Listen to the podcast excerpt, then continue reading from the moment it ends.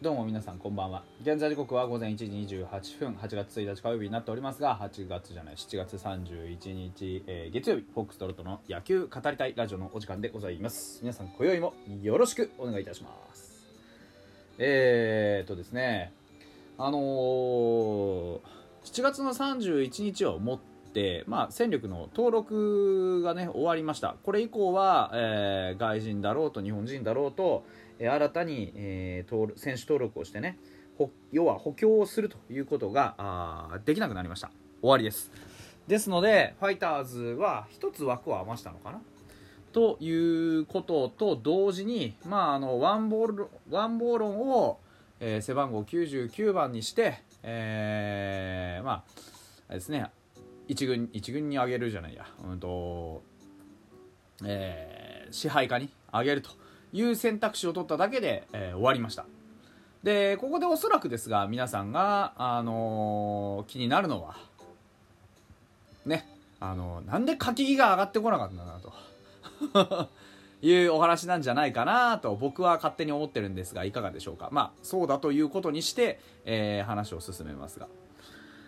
柿木蓮今年は育成から上がらないということになりました。残念っちゃ残念ですが、ある程度合理的な理由もあるなというふうに思っています。まず柿木の現在の2軍での成績ちょっと見てみたいなと思います。2023年ここまでの、柿木連27日が最後かな、投げたのかな、よくわかんないけど、とりあえず27日現在ですね、とあるサイトから拾ってきた数字です。2軍で防御率 2.41、 WHIP1.18、KBB2.00、 K パー9、4.81。 数字の意味は後で説明します。で、BB9、これが 2.41 で、登板数26試合登板して、3勝1敗3セーブ、勝率7割5分、投球イニングは 33.2 イニング、打者147人に対して、ヒットが31本、ホームランは1本のみ、フォアボールは9で、デッドボールが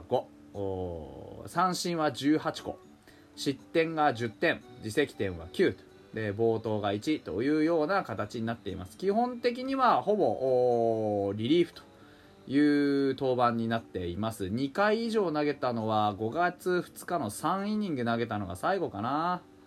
というようなところ、一応6月の18日に2回と3分の1投げてるっていうのもありますが、そんな感じ。大体はショートイニング1回が2回、ほぼ最近は1イニングってことが多いですよねということでした。で軽く評価をしていきたいなというふうに思いますが、まず注目したいのはやっぱり防御率ですね。去年が 6.29 だったので、かなり改善していると言っていいでしょう。すごいなと思います、素直にね。で WHIP、 要は9イニングで、数えた時に、どれぐらい1イニングあたりのランナーが出るかというところ、去年が 1.7 人ランナーが9イニングでね、9イニング投げ切った時1イニングあたり 1.7 人のランナーを出していたよというのが柿木でしたが、今年は 1.18 人というふうに非常に改善されています。ランナーを出さなくなっているというところですね。であとはKBB というのは、これは投手の制球力を示す実は指標でして、ここがね僕はちょっと気になっているんだなっていうところ、これ後で言います。K パー BB っていうのは奪三振とフォアボールの比率のことです。フォアボール1つあたりの奪三振数、要は1個フォアボールを出す間に何個三振取るんですかっていうことなんですが、それが 2.00 ということになっています。ですからフォアボール1個あたり、2個の三振が取れるというような感じか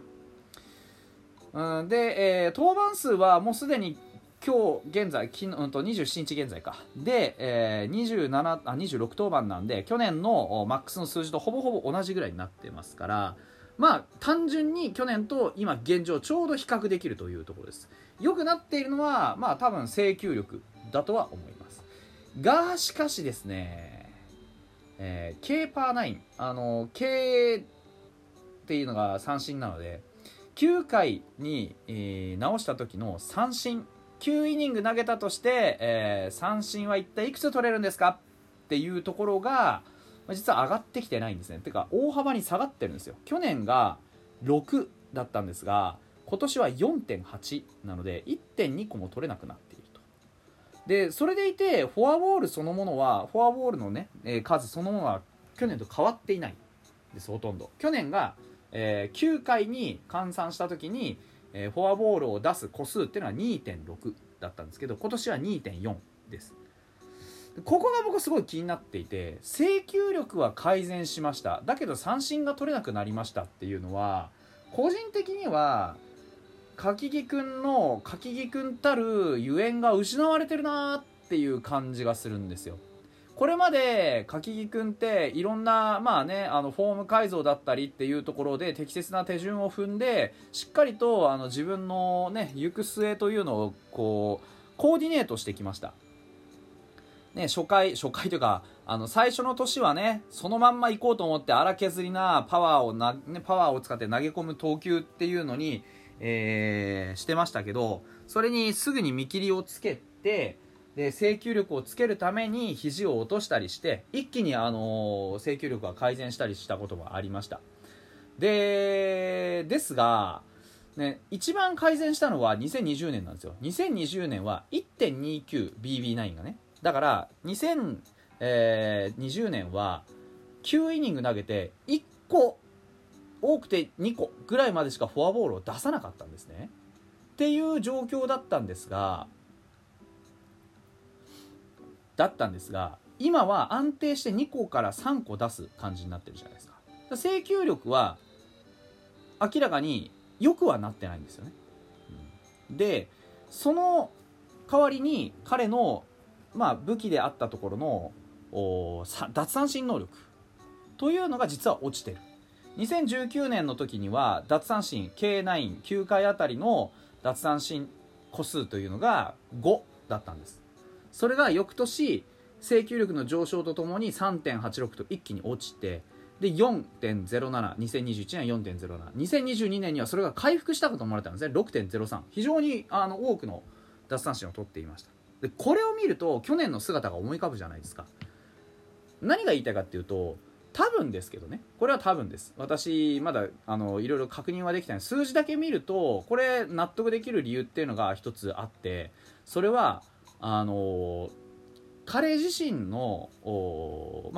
ントロールであるとかそういった課題についてはある一定の目処が立ってるんですけど、彼自身が本当にやりたいことっていうのはやっぱり三振取ってしっかりとチームの、ね、リリーバーとしてパワーピッチができるっていうことが一つ目標だと思うんですよ。去年出てきた時もそういうピッチングを彼はすごく心がけていたし、そういうピッチングが現にできていました。だから、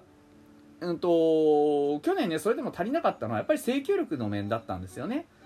WHIP も 1.7 とかなり高くなっていましたし、普通にやっぱりフォアボールだったり、とにかくヒットを打たれる被打率っていうのが非常に高かったんですよね。去年27試合登板して2軍で27試合登板して49本もヒット打たれてるんですよ。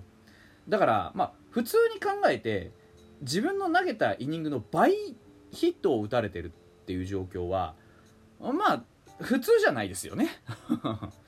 今年は26試合登板して31安打打たれてます。単純にやっぱ被打率が高いんですよ、普通に。制球力がかなり改善したおかげでフォアボールによる崩れは起こりにくくなってるんですけど、単純にやっぱ被安打、それから奪三振力の低下っていうのがかなり顕著なんですよね。そこが課題になっているんじゃないかなと僕は思っています。だから彼が強く腕を振って本来の自分の力のある投球を取り戻す段階にまだないということが一つ、彼自身が残している成績以外の面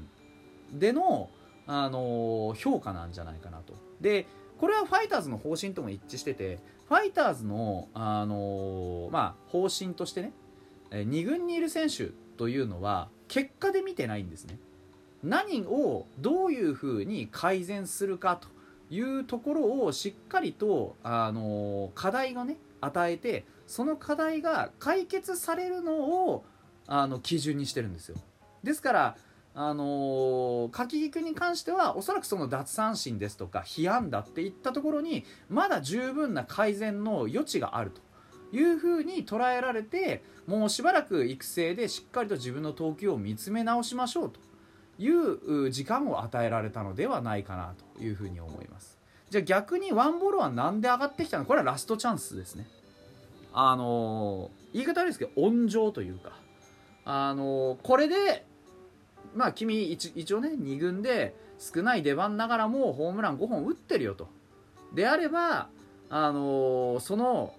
評価でまあ契約を上げようと、その代わりやはり1軍の試合に出られる選手になったからには結果が必要だよ。それがなくなったらもう、ね、2度目の育成ってのはありえないでしょ、覚悟を決めるんだよっていうのが球団のスタンスなんじゃないかなというふうに思います。ですから僕はある程度これに関しては合理性があるかなと思ってます。残した成績よりもどういう過程を踏んできたか、そしてその結果キャリアの先に何があるのかということがある程度一つの基準になっているのではないでしょうか。というところで、本日はここまでです。おやすみなさい。また明日。